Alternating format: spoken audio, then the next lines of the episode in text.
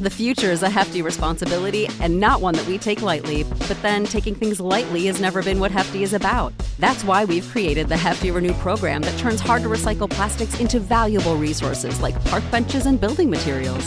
To participate, simply fill up an orange Hefty Renew bag with accepted items, tie it up, and drop it in with your regular recycling. That's it, it's that easy. It's time to rethink recycling with Renew. Particular valued resources may vary by geography. More info available at heftyrenew.com. When you need mealtime inspiration, it's worth shopping Kroger, where you'll find over 30,000 mouthwatering choices that excite your inner foodie. And no matter what tasty choice you make, you'll enjoy our everyday low prices, plus extra ways to save, like digital coupons worth over $600 each week. You can also save up to $1 off per gallon at the pump with fuel points. More savings and more inspiring flavors make shopping Kroger worth it every time. Kroger, fresh for everyone. Fuel restrictions apply.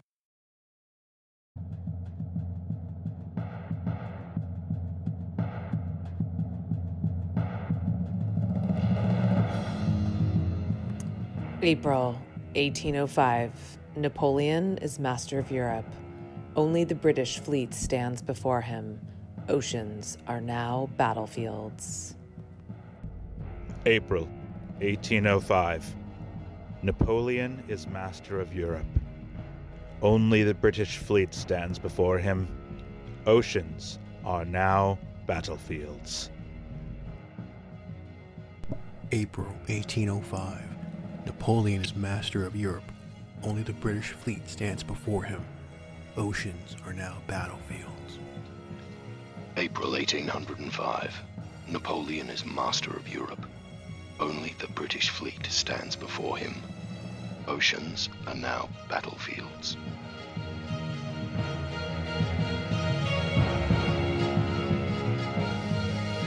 This is Podcaster and Commander, an audio documentary podcast series about the seafaring classic Master and Commander, The Far Side of the World.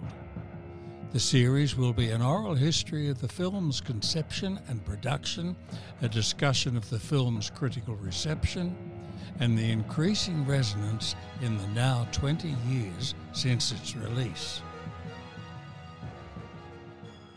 Sighting. No. A sound. A reef marker. The bow of a ship. A wraith appears in the fog. The ghost of a ship. Like sighting one's death. The indecision here is so cruel. To beat to quarters is like smelling salts to sailors. It's a cold plunge. It's saying you have to wake up, the wolves are at the door. At the center of the frenzy, it's Midshipman Hollom, Lee Ingleby, who depicts a genuine suffocating anxiety at being required to make the call. He is nakedly afraid of this figure. We are the only ones who have seen what he has seen, and in that second, I don't envy his quandary. His junior and peer, Max Benitz Mr. Calamy, is ready, a young man of action and assertion. He is, as Hollom should be, more handsome, more oriented. There's a kind of tragic realization in their tiny exchange that Hollom will be superseded. Then there's the crew who stare blankly into Hollom, whose silent judgment screams.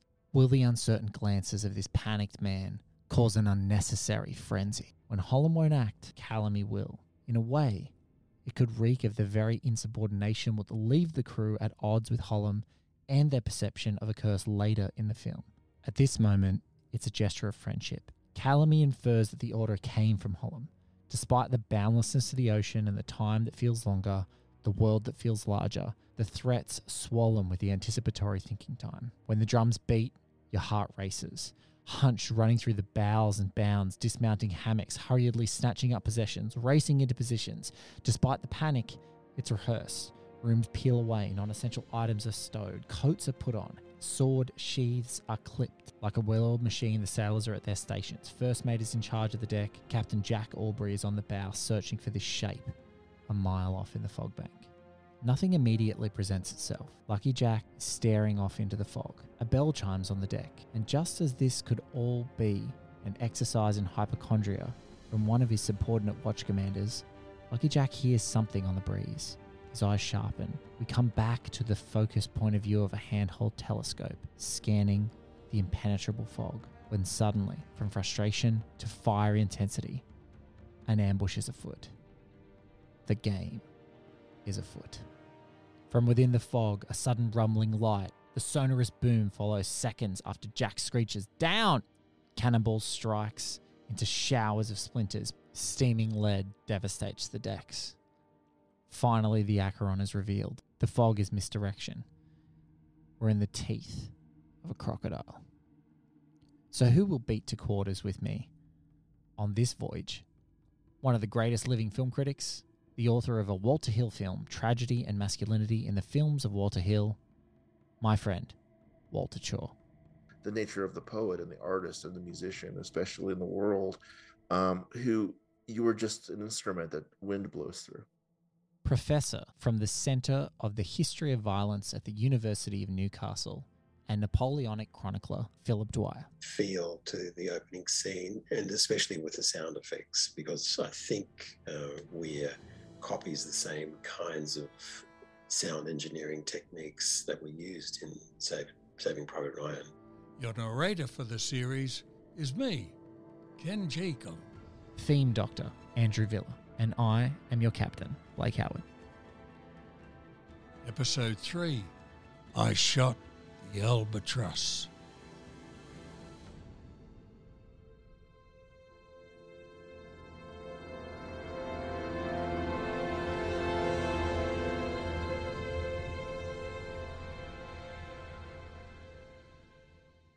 Peter Weir is a cinematic romanticist. The central dramatic conflict of Master and Commander, The Far Side of the World, is between the violence of the British war machine and the sublime beauty of the national world, just as it is reflected in Russell Crowe's Captain Jack Aubrey and Paul Bettany's Dr. Stephen Maturin. Master and Commander's deep harmony with the British romanticists is most obvious in the tragic arc of Midshipman Hollom, young man whose stasis grates his shipmates to the point that he embodies the curse of the Acheron's pursuit. Here's Walter Chaw about the romantics William Wordsworth and Samuel Taylor Coleridge, the author of The Rime of the Ancient Mariner, and how he sees one of the great poems of that era reflected in every part of this seafaring classic.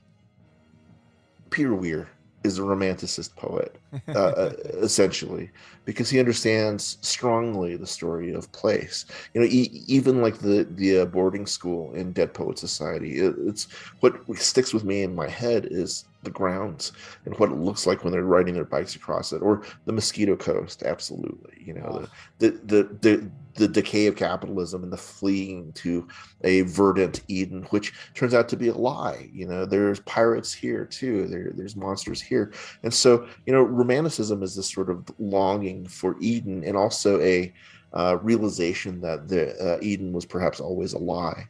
So for the romanticists, you know, the first testament to God was nature. It wasn't the Bible. It was nature. It was nature, and you saw things uh, that were evidence of of uh, of, of motivating principle, a watchmaker, everywhere around you in nature. And when we look at it as it applies to Master Commander, and there's so many ways to uh, attack that film, but one one really interesting way to unpack it is to say that this is truly a struggle between nature and the modern, Na- nature and industrialization on the one side for Master Commander, industrialization is represented by Aubrey, is represented by this idea of you know being really good at being very navy like you know and not uh, not not scally you know uh, but really not not not lubbery but really uh navy like and this organization and this uh control over natural response control over order control over everything. And that's the one side and the other side is is is the paul bettany character the doctor who is a naturalist who is seeing things in nature as they are. And the course of Rime of the ancient mariner is that you know the mariner uh, uh, he's as penance for this thing that's that he goes through um, he has to tell his story over and over again. His story is and a good south wind sprang up behind. The albatross did follow and every day for food or play came the mariner's hollo in midst or cloud on mast or shroud it's perched for vespers nine whiles all the night through fog smoke white glimmered the white moonshine God save thee, ancient mariner, from the fiends that plague thee thus. Why look'st thou so? With my crossbow I shot the albatross. And I had done a hellish thing, and it would work 'em woe. For all averred, I had killed the bird that made the breeze to blow. Ah, wretch, said they, the bird to slay that made the breeze to blow. Nor dim nor red, like God's own head, the glorious sun uprest. Then all averred I had killed the bird that brought the fog and mist. 'Twas right, said they, such birds to slay that bring the fog and mist. The fair breeze blew, the white foam flew, the furrow followed free. We were the first that ever burst into that silent sea. Dropped down the breeze, the sails dropped down, 'twas sad as sad could be, and we did spake only to break the silence of the sea. He m- murders an albatross uh, right at the edge of an ice field, essentially. That, that, that their, their ship has escaped, and it sends them into a doldrum where there's no wind and the sun beats down on them. And there's a doldrum indeed in Master Commander as well, and um, he's blamed. The mariner is blamed for uh, their bad fortune for shoot, shooting the albatross. And what's not often um, re- remembered about the poem, I think, is that initially all of his shipmates celebrate him shooting it. They're yes. saying, you know, hey, we were in the mist, we are in the fog, you know, but but you shot the evil seabird, and now we're in the sunlight. Good for you, good job. So they're all sort of complicit in this. Coined the idea of uh, of, of a point of view uh, as a metaphor. Coleridge is is the the source of it. The thing about the Ancient Mariners, it's about the moment that he breaks the curse, you know, of, of this act of random violence where he he shoots the albatross for no reason and is forced to wear it around his neck. The moment that he's forgiven in a way is the moment that he sort of blesses unconsciously, just sort of feels joy when he sees living creatures after not seeing anything alive for a long time. All of his crewmates have died. This is a terrible scene, and the only he, he can't even speak because his mouth is so dry. He has to bite his arm so he bleeds into his mouth, so he has enough moisture to speak. It's a terrible scene. He's almost dead, and he looks over the the side of it and he sees these sea snakes and earlier, he's seen the sea snakes. He's compared himself to them. He's like, slimy things survive, and so did I. He's one of those foul creatures. But he sees them later in in in the poem, and he uh, blesses them. He's like, oh, tears. You know, if he had, if he could cry, he would cry at that moment because he sees something alive and vibrant. He's like, oh my God, this is evidence for the romanticist, evidence of God in nature. So um, the albatross falls from his neck, you know, and in a way he's forgiven himself in a way because he's seen um, design, a, a, great design in in, in life, um, and so Master Commander similarly uh, uh, uh, plays with with, with the, these ideas about how why are they in the doldrum? Is it because Jack has pulled him away from the naturalist thing in in the sort of personal pursuit. And it's, it's, it's poignant to me that that's the moment that they have that that great scene where you know the the doctor says look this is uh are we talking as friends or are we talking am i talking to my captain? Because as friends you're making this personal. And as a captain good job you know i'll follow you to the ends of the earth. But as a, as a friend this doesn't seem like you know the job anymore. if you please. They're exhausted. Jack. these men are exhausted. You've pushed them too hard Stephen, I invite you to this cabin as my friend. Not to criticize nor to comment on my command. Well, shall I leave you until you're in a more harmonious frame of mind? What would you have me do, Stephen? Tip the ship's grog over the side. Stop their grog. Nagle was drunk when he insulted Hollom. Did you know that? Stop 200 years of privilege and tradition. I'd rather have them three sheets to the wind on occasion than have a mutiny on my hands. See, I'm rather understanding of mutinies. Men pressed from their homes, their chosen occupations, confined for months aboard a wooden prison. Stephen, I profoundly respect your right to disagree with me here in this cabin, but I can only afford one rebel on this ship. I hate it when you talk of the service in this way. It makes me so very low. Do you think I want to flog Nagle? A man who stood beside me on the gunwale and hacked the ropes that sent his mate to his death, under orders. Under my orders. Do you not see it? The only things that keep this little wooden world together are hard work, discipline. Jack, the man failed to salute. For God's sake, Stephen, there's hierarchies even in nature, as you've often said yourself. There is no disdain in nature. There is no humiliation. Men must be governed. Often not wisely, I will grant you, but they must be governed nonetheless. That's the excuse of every tyrant in history, from Nero to Bonaparte. And I, for one, am opposed to authority. Your opposition is not my concern. Misery and oppression. You've come to the wrong shop for anarchy. And so there's industrialization taking over in warfare and all this industrialized murder um at war with knowledge and the accumulation of knowledge and seeing design in nature um, and discovering things in nature.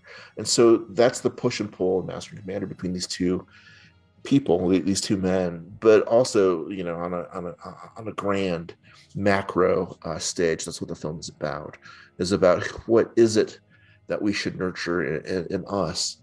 Yeah we're we're we're we're apes in clothes. You know we are like a, in this liminal place between those two things and we are the arbiter of these things. You know we are the arbiter of what we what we allow to survive. That's the you know we're struggling with it now you know with, with with you know do we continue to pollute the earth or do we try to save it?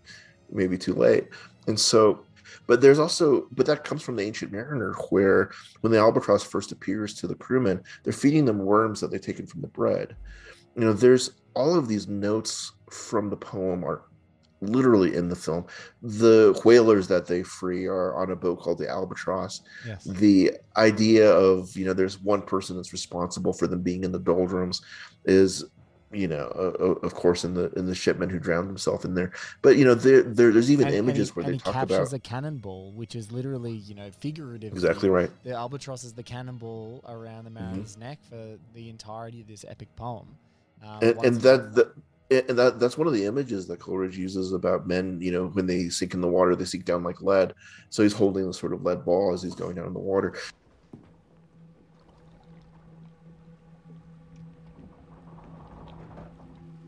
Imminent. Jonah. He's causing it. He's calling it up, don't you see?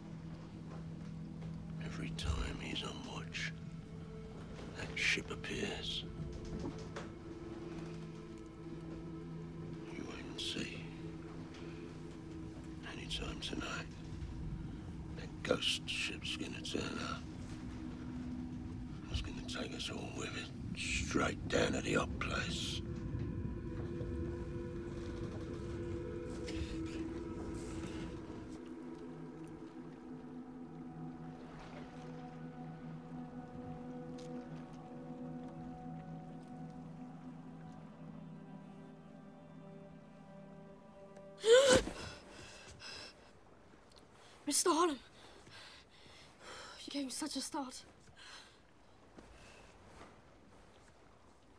You feeling better now?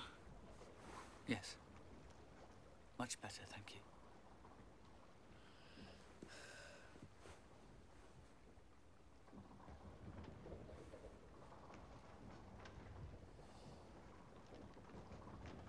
Captain thinks we'll get our win tomorrow. I'm sure of it.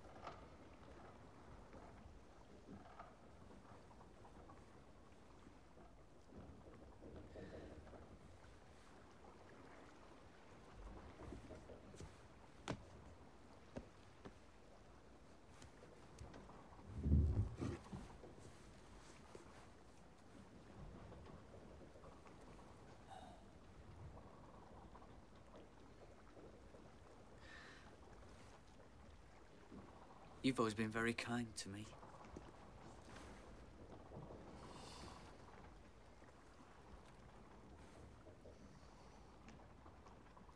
Goodbye, Blakeney.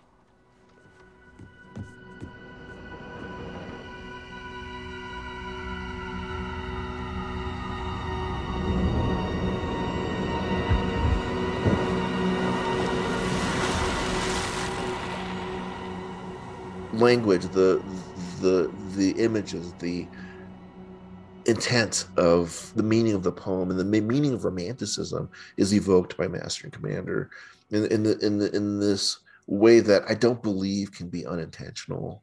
not entirely.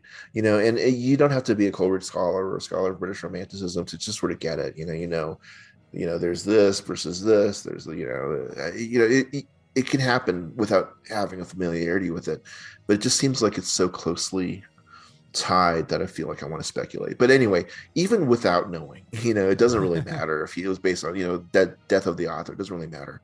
Ultimately, what um, Peter Weir's movies do for me, though, is the same things that British Romanticism did for me, and you know, made made that was actually what I studied in, gra- in graduate school was British Romanticism. But you know, what spoke to me so much was this feeling of longing, this feeling of of of, of, of wanting something that never existed you know it's uh um it's it, it's and people think you know british romanticism that means you know fabio on a book cover or something. It's like the opposite. It it means um real sadness at something that you've lost and maybe you never had um, to begin with. That, that everything that you believed you could achieve or believe that you could be is ultimately perhaps a lie that is not actually real. You can't really get there. And you know a, another interesting thing a fascinating thing about coleridge which explains perhaps some of the supernatural element of master commander where after the suicide the wind does indeed pick up right? Hmm. Know, something that coleridge really believed in was this idea that the imagination of the individual you know this is way before einstein right?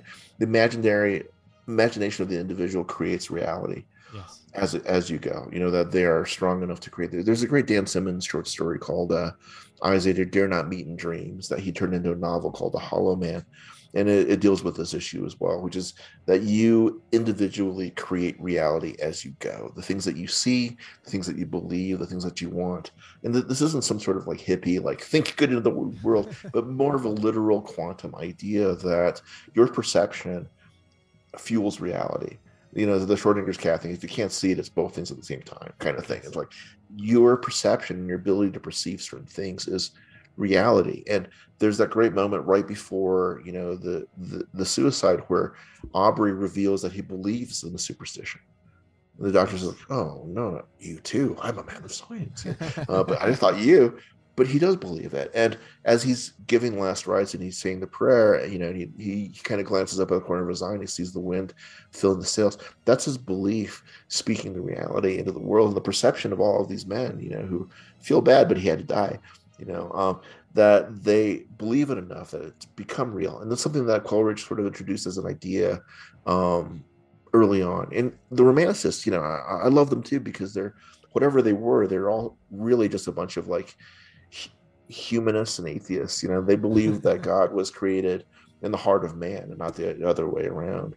Um and and and, and, and so they're the creative element in their own universes right? And so just just, just so um aubrey and uh, what he believes is is what creates the reality of the film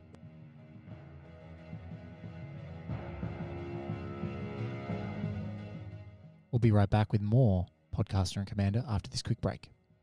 The future is a hefty responsibility and not one that we take lightly, but then taking things lightly has never been what Hefty is about. That's why we've created the Hefty Renew program that turns hard to recycle plastics into valuable resources like park benches and building materials.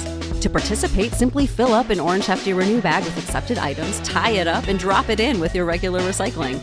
That's it. It's that easy. It's time to rethink recycling with Renew. Particular valued resources may vary by geography. More info available at heftyrenew.com.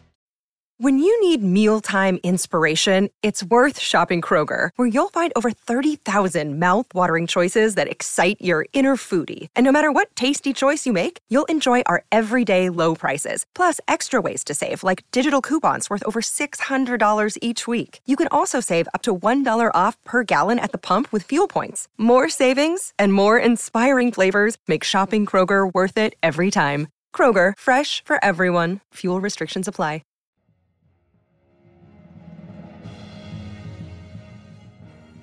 At the beginning of the film, we see an ominous utensil drawer of surgical instruments unfurled.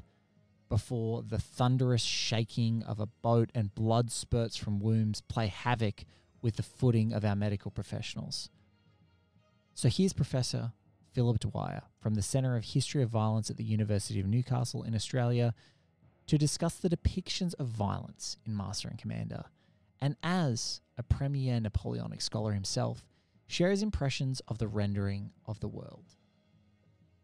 Yeah, there's that, which I, which I think the film does really well. And the other thing it does, which a lot of um, films, not only from this period, but lots of other war films shy away from, is that is the role of children in warfare. So all of the midshipmen in this film are around the age of 13, apart from the hapless 30 uh, year old midshipman who commits uh, suicide.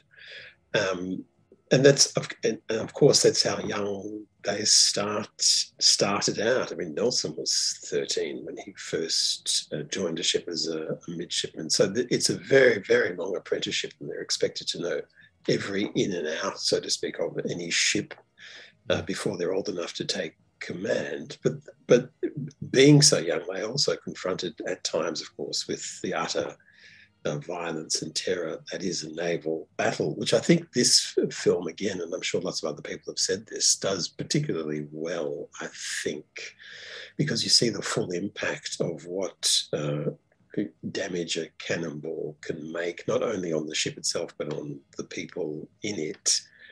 Um, and, then the maneuvering around, you know, how, how to best position yourself in order to uh, have maximum impact on the opposing ship. It does all that very well. And of course, the British were, were very good at this because they trained their men particularly well at firing and loading. And there's, scene, there's a scene in the film where they practice this, the, the gunning and trying to get the time down. I think uh, on average they're, ex- they're expected to fire about every 90 seconds from memory or something something like that wow. which is a bit of a feat in itself because you know the pulleys and the the wadding and the shot and then the cannonball all of that had to be loaded and then you had to aim and, and fire or wait to be told to fire more likely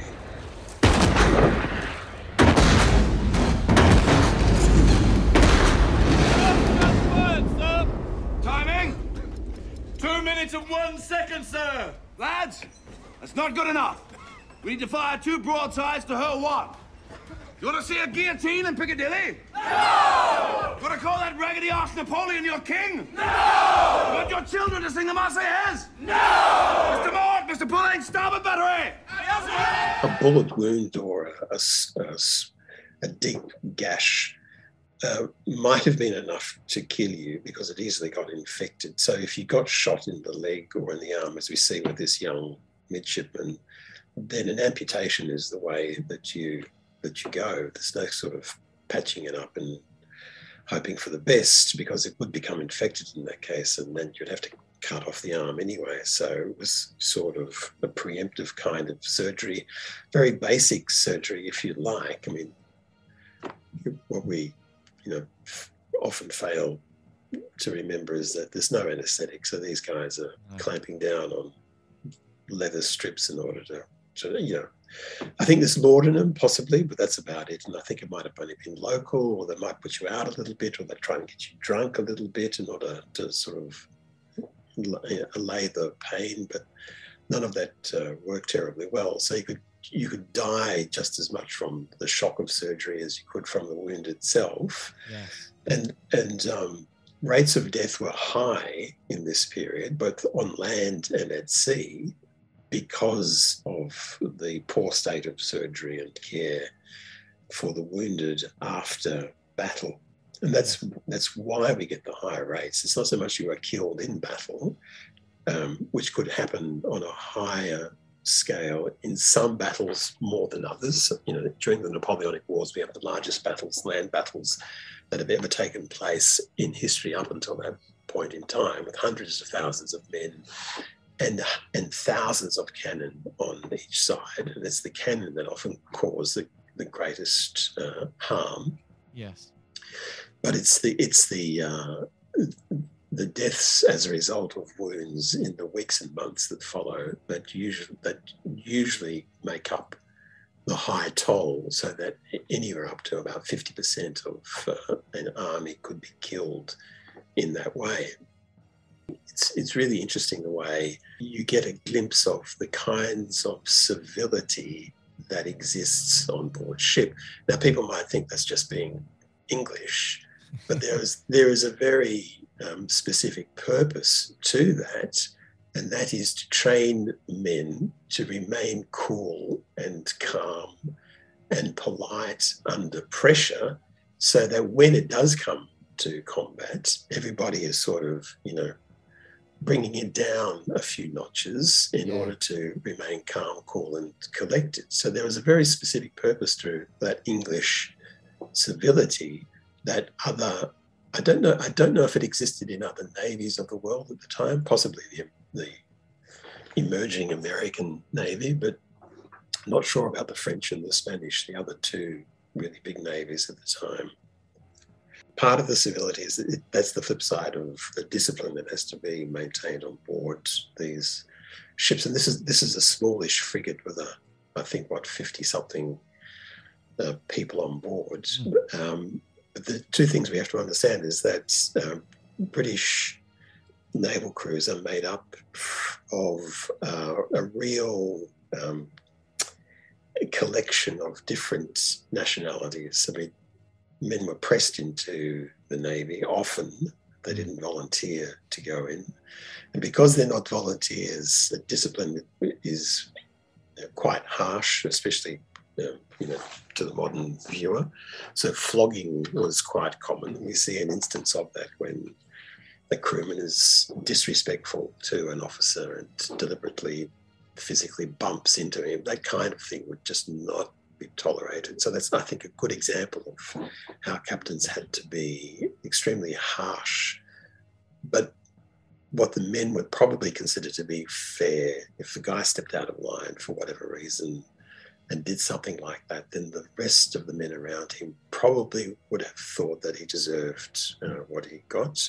Yeah. Um, but we're we're looking at crews of lots of different nationalities. So when you see captains talking about England and this is England, I don't know to what extent the, the men on board would really care all that much, so much as that they have been, you know, well trained. They've been drilled for months and months on end. They probably haven't seen land for months and months on end there is nowhere else to go. It's a question of life and death for them. I don't think that they would be terribly, you know, patriotic in the sense that we would understand it. Um, and you may also find that there were Frenchmen on board, for example, fighting French ships, or Americans on board who are fighting American ships, and so on and so on. Um, and interesting to see, there's only one black character that I noticed on the on the ship, but there would have been lots of black sailors uh, in the day. Yes. And depending depending on the kind of ship and the nationality, they were more or less well integrated into the crews. There wasn't that kind of segregation and racism that existed uh, possibly later on, and possibly on American warships in particular in, into the 19th century. But um, so I thought that I thought that was an interesting little little thing. Patrick O'Brian uh, does his research, and uh, this was based upon um, something he found in the archives, apparently about two ships' captains who were pursuing each other, one American and one British. The life of the captain, the British uh, Captain Aubrey, is loosely based upon that of Thomas Cochrane, who was a bit of a, a bad boy in the British Navy and who uh, had the habit of pissing off his uh, superiors and therefore never able to advance very far beyond the rank of captain and was always given these crappy little ships, frigates to to uh, captain in the hope that he would, you know, just be forgotten about. Um, he did the kinds of tactics that we see in the film of um, you know subterfuge, of hiding in the fog, of um, of uh, pretending that the ship was something else, of flying different colors, and then at yes. the last moment turning up. All of those kinds of strategies were practiced by captains during the wars, in the hope that I mean it was it was a it was a chess game of some sorts on the high seas, or a game of cat and mouse, if you like. So every possible uh, game in the playbook was used in order to trick the adversary and in order to capture the ship uh, with again the least amount of damage possible, if possible. The only time we do see uh, large amounts of sailors and ships being sunk are in uh, naval actions between two military, two naval sides, you know, Yes. sort of like Trafalgar or the Battle of the Nile and so on.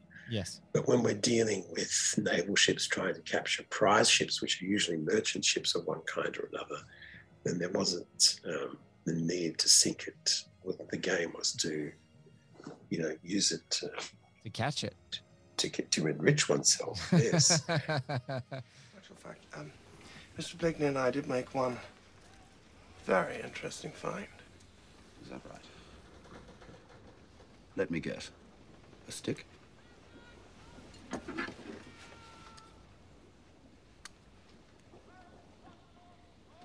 Tell him about it, Mr. Blakeney. It's a rare phasmid, sir. A phasmid. It's an insect that disguises itself as a stick in order to confuse its predators. Yeah, and the only thing I felt like the other technical bit to it I found just interesting was the um, that thing about the oak um, and the different types of oak. So this was an American oak. I don't know if the British used that American oak to build their warships, but the Americans certainly did. And apparently, yes, Cannonball did bounce off it. It was so hard, unlike the white oak that the English were using, uh, which was quite fragile in some respects. there's something beautiful about Master Commander because it expresses to me the hope that we can still find a common ground. You know, here's Aubrey with the doctor saying, Hey, um, thank you for showing me the stick insect. I had never considered that a study of nature could uh, feed into a study of naval battle tactics. And the more that we could get close here, right? And the, the film really, right, is about this. I love that Stephen immediately is like, I don't know if that was a good idea. it's like fuck yeah Stephen's like you, you, know the, like like Nobel after he invented dynamite right it's like no no no ah, fuck. So, the, the, there's something beautiful though too about being able to see order in nature and design in nature and that's what you know uh, that's what he's all about. He's you know the the, the the doctor he's like you know yes God causes them to change but what if they cause themselves to change? You know so all of these lines become very poignant to me now when i look at it as a story about two men with different ideologies and different ideas about the structure and order of the world coming together because they're friends Yes. because they respect each other because they're allowed to they, they, they, they he's he allows them into the room to speak to him openly and he's listening and because they love each other and they're listening to each other and they're bound by love of music and they're bound by you know things that are ineffable um, and uh, help them achieve sublimity. Mu- mu- music for the Romanticists was the purest form of uh, of expression through, through through the arts because you can't describe it. You know, there, there's nothing that you can do to tell. I can't tell you what it's like to hear the Beatles for the first time. Um, and so there's something about Master and Commander that's so beautiful to me because it is about a sharing of ideas and a respect for each other's ideas and an acknowledgement that we so seldom have anymore that all of our beliefs are stemming from the same sort of things we're just coming at it from a different way and that doesn't make you the devil and it doesn't make me the devil you know we're somewhere in between here. If we can just sort of learn from each other instead of immediately discounting the one or the other um there may be hope for us. And I, whether or not i believe that anymore i don't know if i do.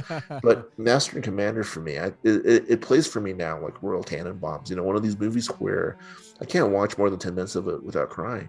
Yes. and it's it's it's it's so wistful you know? And I, know- I don't think that's the intention of the film. It's not like a it's not like bright star or something you know? It's not that kind of film but you know just showing the kindness the the the fear that he has for blakeney you know? It's like yes father will understand that's the life but the mother you know these little things the are mother, that that oh my god. that yeah. you know and the responsibility he has and f- for blakeney and blakeney comes up at the end it's like sir i'm sorry but um I was just told that I'm not gonna get to, ch- you know, go fight the bad guys. And he's like, no, I need you here. When we're done, you're taking over the ships. Like, taking over the ship, sir. Thank you, sir. Like these little moments of being a good dad and a good manager and a good friend and a good man, a good Yeah. person Good person. um, in the world is destroys me. When he thinks his friend is going to dead, they take him back to the Galapagos and they can he can like honor the promise that he made to him. I mean, these the way that you move through the world, the wake, if you'll pardon the, the the image, the wake that you leave in the world has to be positive. It has to be positive. There's nothing else. No. There's nothing else that I can, you know. And I, I, I love that little throwaway line too. That he's like, we have to kill him before we we we we d- d- declare peace with the French. you know, It- it- it's like there's a meaninglessness to what he does, and he realizes that, you know. But he also, because of the wake that he leaves, when he gives the captainship to the young man, you know, at the end of it, and it's like that's like that's amazing, you know. And he says, "Here," Or even with know, Mr. you- Pullings when he gives him Yes. his assignment. It's exactly just- it's you know th- this is a mentor who is uh who is seeing his you know li- like in the last jedi right Yeah. it's like the the thing about mentors is that your your students outgrow you and here he is like finding joy and meaning in helping somebody Yes. get to the next place helping somebody achieve things that they want to achieve in their lives you know there's nothing else for us here No. than that that's it Podcaster and Commander is produced by Blake Howard on the far side of the world.